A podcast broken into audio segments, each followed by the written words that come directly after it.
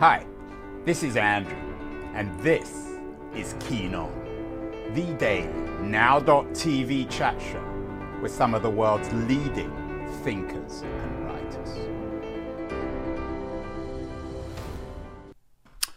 Hello, everyone. Welcome back to the show. Over the next few weeks and months, we're going to be rolling out an oral history of social media, which, in my view, has been the dominant medium of the first quarter of the 21st century, shaping our age just as our age has shaped it.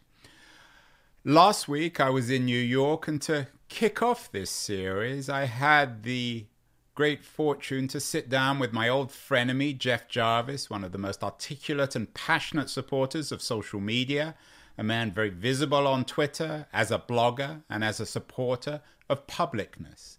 And we began our conversation with Jeff explaining to me the origins of his love affair, his own personal love affair with social media.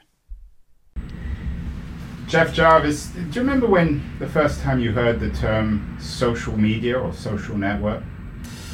I heard the term a long time after I was already doing it. Uh, I was blogging since 2001. Nick Denton, I remember, first introduced me to blogging. Uh, we had I was working for Advance for the Newhouses. We had invested in his company. Moreover, I was in the board. And one day Nick came and said, "I have to show you something. I have to show you something." And he showed me Blogger. And I said, "Big deal, Nick. You put something on the web." I didn't. I didn't realize what the import of this was at all. Uh, but I finally did. I started blogging myself after I survived the attack on the World Trade Center on September 11, and then Nick sent a few posts that I wrote to friends of his in LA who were blogging, Ken Welch and Matt Lane, uh, Ken Layne and Matt Welch, and um, they linked back to me, and I linked to them, and that was the moment that I said, "Aha! This changes the fundamental structure of media. This is conversational. This is what it's really about: is not content but conversation." And so I, I mark the beginnings of social media with those early days of blogging and people linking to each other. You you say this was after 9/11, uh, but blogging began before 9/11. Mm-hmm. Yeah, I was part of. Um, a wave of what were called war bloggers. Right, the first bloggers were tech bloggers because uh, they owned the, the technology and made the technology. I mean, it goes farther back than that too. I first bought my first Osborne One in 1981, and I went on on CompuServe. And on CompuServe, I was finding groups to talk with, and that was social media too. I was on Usenet when I was a TV critic, finding people who were talking about TV shows. That was social media too. Uh, so I was doing all that between between that time, but then come 2001, blogging is what really changed my view of media. Do you remember you, you mentioned that you were a survivor of, of 9-11? Uh, what was your 9-11 day like? Long story made short, I was on the last PATH train into the World Trade Center as the uh, first jet hit and came up uh, onto the concourse, which normally, of course, was quite busy, and it was empty except for empty shoes. Women had run out of their shoes. Came up above onto the ground level, and cops were there screaming at us to run. Went across the street, standing in front of the complex as the second jet hit. Um, as a journalist, I thought I should stay around and report. I did. I was about a block away from the South Tower when it came down. Um, I was completely engulfed in the destruction, the dust of destruction. Found refuge in an office building. Uh, managed to make it out and make it up. Walked up to Times Square, and there I wrote my story about the day. A week or so later, I said I had more to say, so I started a blog on Blogger. And I've been reading blogs, I've been caring about blogs, but I hadn't started one myself. And I thought I would do it for just a few weeks, but it soon took over all available time and consciousness. Explain why blogs are such a big deal, or why they were such a big deal or why you how you discovered them to be such a big deal? Once I started playing with them and understanding the power of the link, that's what made them a big deal. The fact that we could have a conversation in different times and different places, and through the link could connect with each other. And through the link, we could decide what was worth paying attention to and recommend it. Uh, the early days of blogs, we had blog rolls, and we would, you know, pridefully mark those who we even disagreed with, because the conversation is what mattered and that I think is essential. I just I just finished a book called The Gutenberg Parenthesis. Pardon me for the plug, and what I realized in writing that book was that the early days of print were highly conversational. Right, the Martin Luther in in dispute with the Pope and burning each other's books uh, in, in, as, a, as a form of conversation. Erasmus and Sir Thomas More, and so on and so on. Um, print was about public discourse until we hit the mid 1800s and the mechanization and industrialization of print. Uh, with steam powered presses and with the linotype and stereotyping and so on. And print became mass. That robbed print and media of its conversational nature. And it became owned and top down and, and, and, and high scale. The internet and blogging, I think, changed that and bring us back to the other side of the parenthesis again, where we understand what it means to have conversational media and I think we as a society are just beginning to relearn how to have a conversation with ourselves. And this results in the early bad days, and we're still in them, of social media when there are trolls and jerks and people who want to perform. And I think we'll get past that, but it's going to take a little while. 9 11, of course, was perhaps, we can think of it in many different ways, but amongst others, as the last stand of traditional media, you were a mainstream journalist. No one really, or very few people, went to blogs to find out what happened. How did you find out once you were um, redirected from your PATH train underneath the old Trade Center? How did you find out what happened that day? Um, I was standing across the street from the complex when the second jet hit. I felt the heat of it. The presumption before that, as we talked among ourselves in the crowd, was that uh, an errant plane had gone astray. At that point, we pretty much knew that wasn't the case. Uh, we were rushed back from that site back on into the financial district. And I remember standing around a manhole cover with a power worker, had a radio uh, on top of it, and we were gathered around the radio, various of us listening to that. A woman came out of one of the World Trade Centers. She'd gotten down from, I think, the 30 something floor.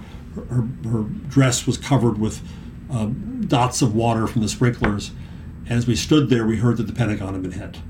That's when we knew what had happened. Uh, I wandered around and picked up color and called into the newsroom with some of the color. It's what we do as journalists. And then I was back around a block away from the South Tower when it fell.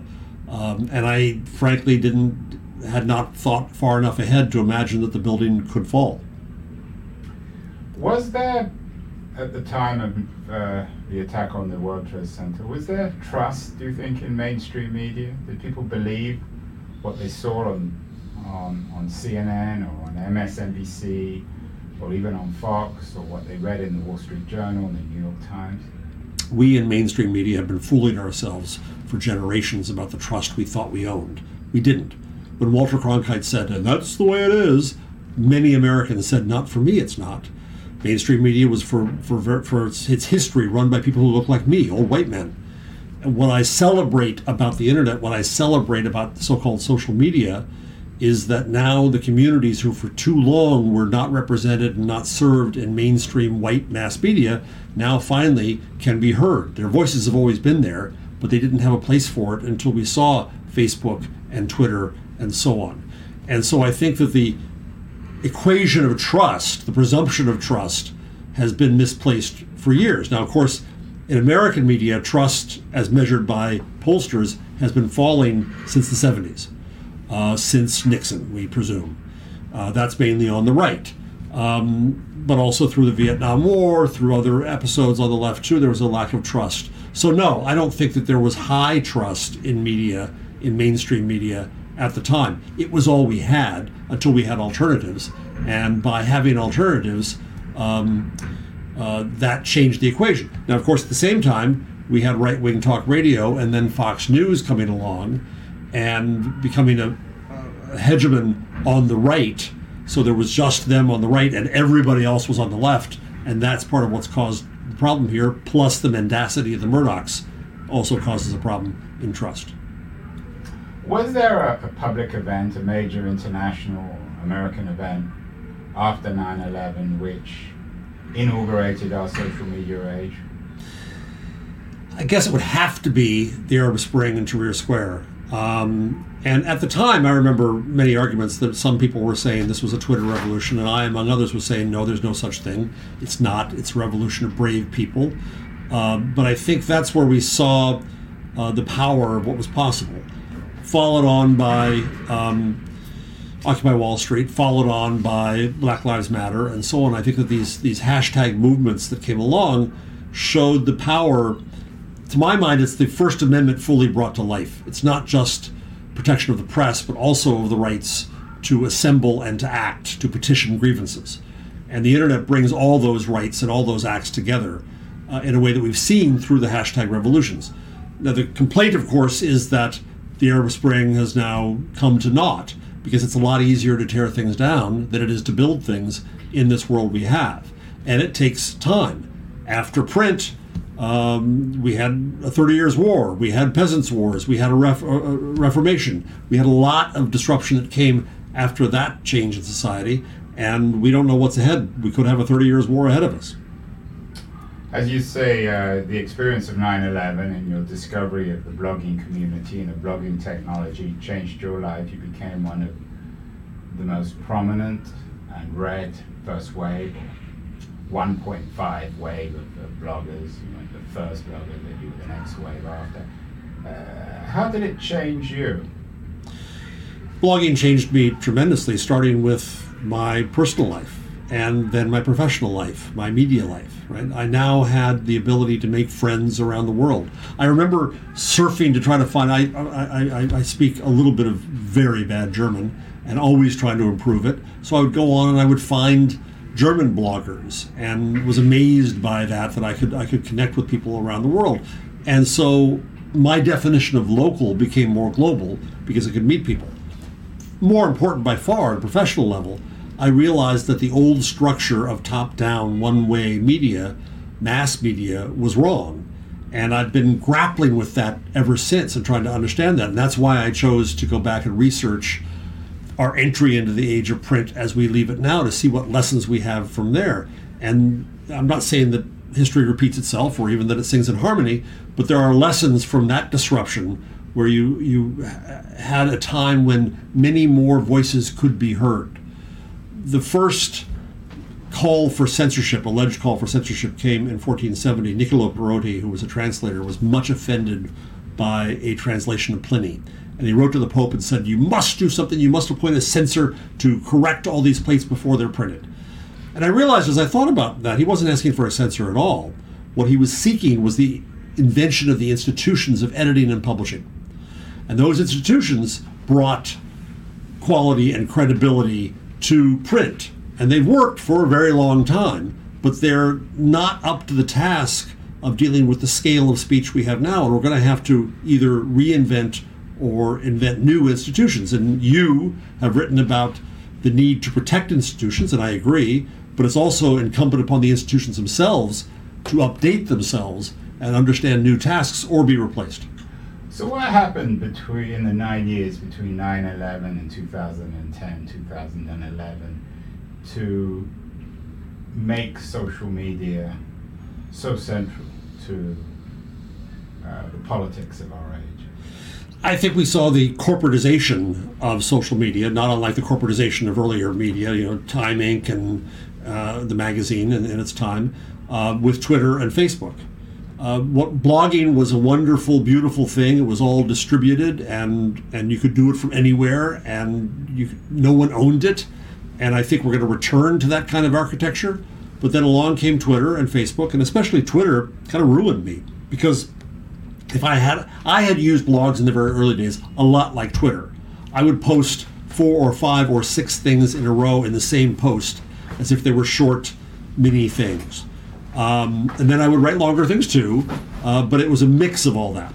Along comes Twitter, and my desire to get something off my out of my head, little short things. Suddenly, I had a place for it, and I didn't blog about it anymore, and my blogging frequency went down considerably. I'm not saying the world wanted to hear me every day anyway in blogging, but it changed the biorhythm of what I thought of.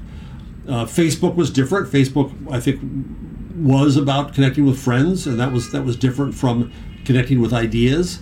Uh, Twitter, you know, when I, when I interviewed Ev Williams for a prior book, uh, they didn't know what Twitter was going to be. It was only after they started that Ev saw that it could be a newswire for the world, a newswire of what's happening right now uh, anywhere. The plane landing in the Hudson River proved that.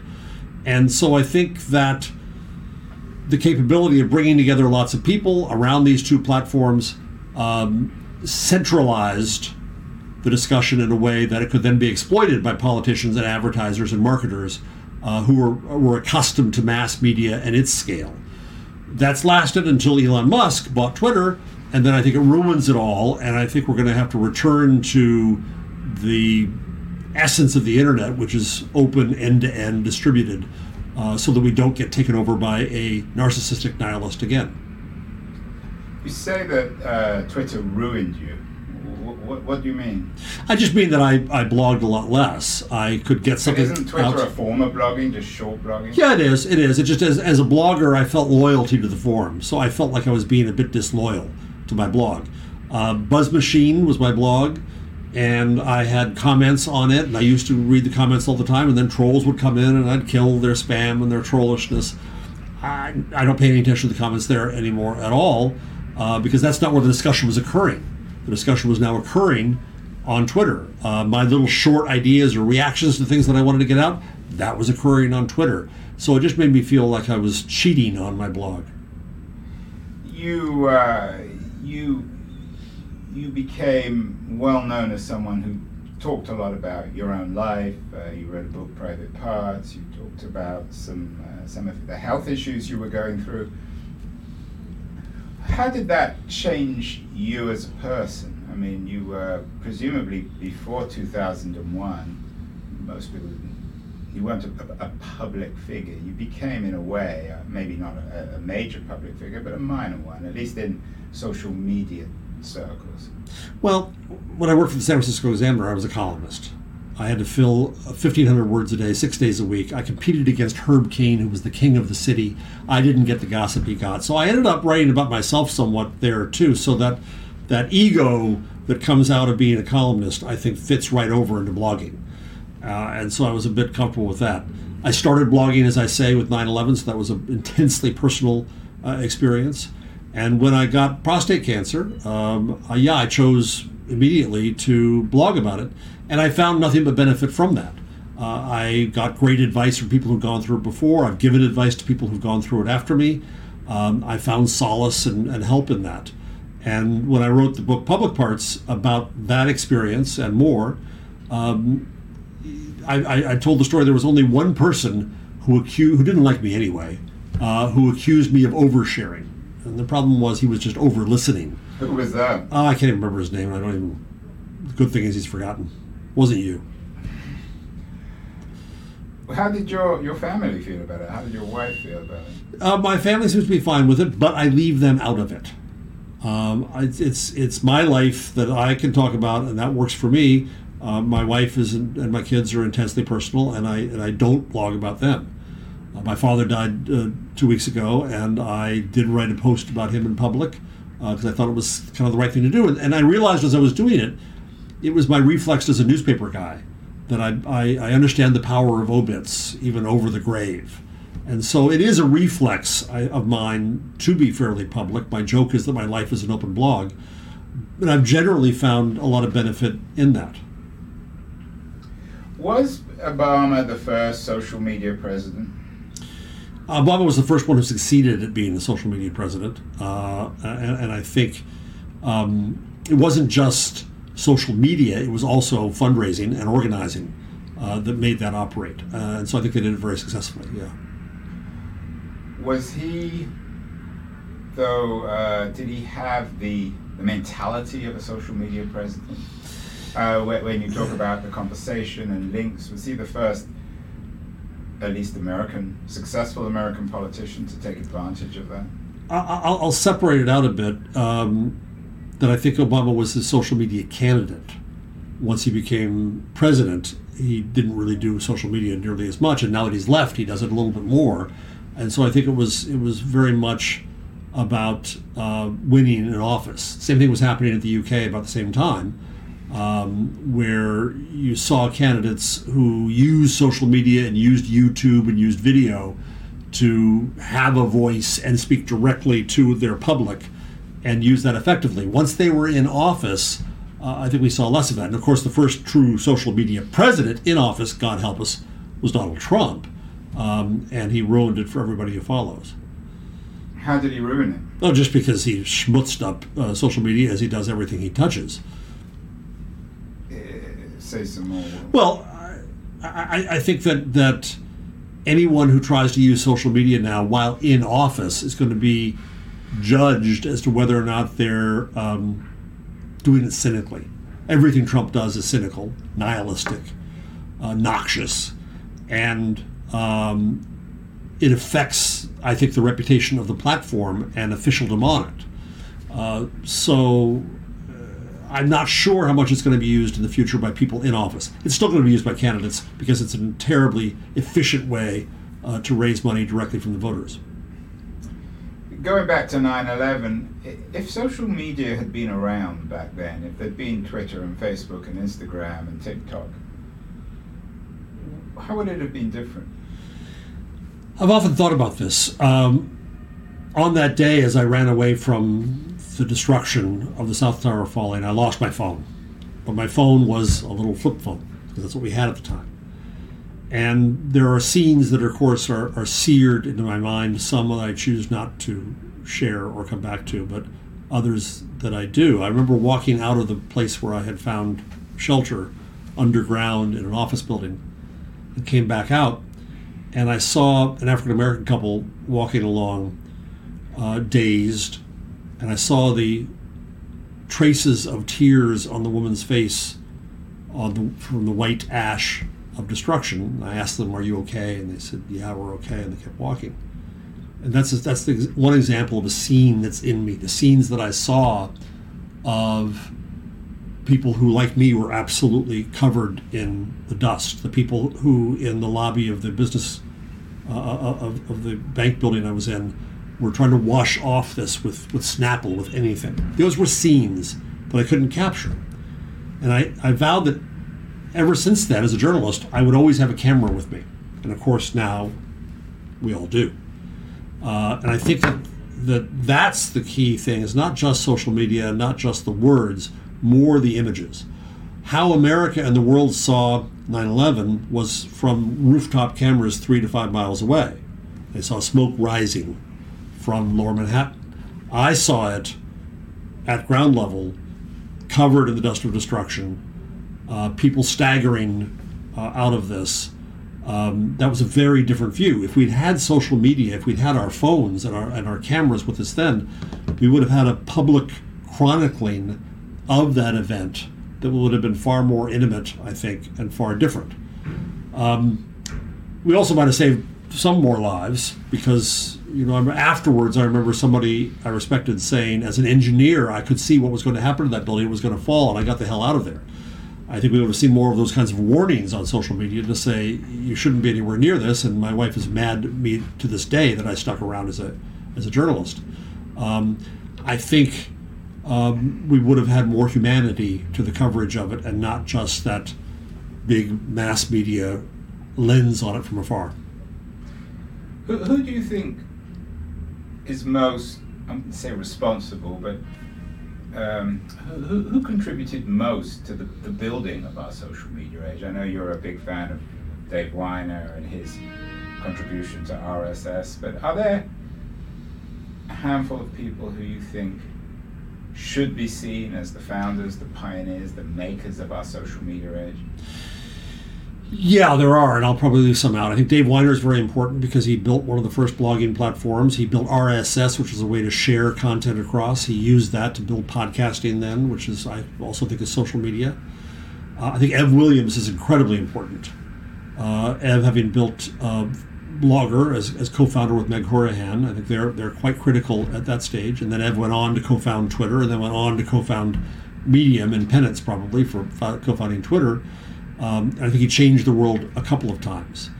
Uh, Matt Mullenweg uh, at um, uh, WordPress, uh, the founders as well of, of TypePad, I think were important in creating uh, tools alongside Blogger that made it very easy for people to start blogs, whether it was to run it on your own server or to go to a hosted service.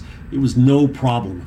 Uh, I think um, there were other early sites like that. I mean, but I also think we need to go again back to unnamed people who were in Usenet and who were on uh, CompuServe and the Source and uh, Prodigy, uh, where there's no names that really stand out there. In the early days of AOL as well, uh, all walled gardens, uh, but social in their way. I worked very briefly for Delphi Internet, which was the first uh, service to bring internet access to the public past military and the academe and they understood the value of conversation and forums there. They got bought by News Corp, almost ruined, and then bought back.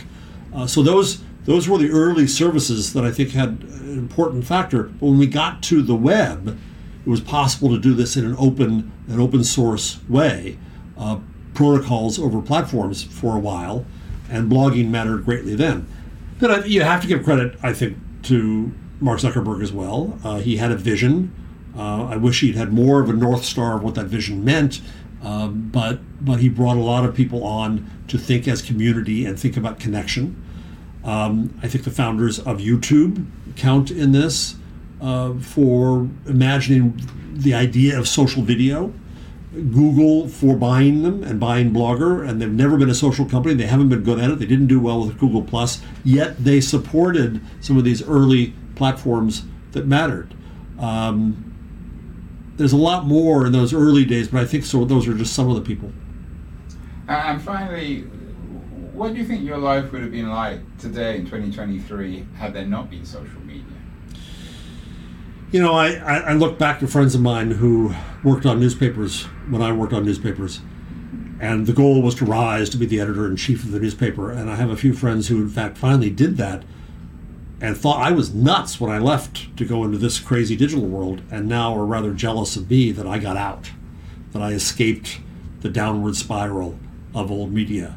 I think I'd be a crotchety old bastard sitting on a copy desk working for my retirement. Uh, what social media and the internet did was gave me a, another life, another childhood, another career.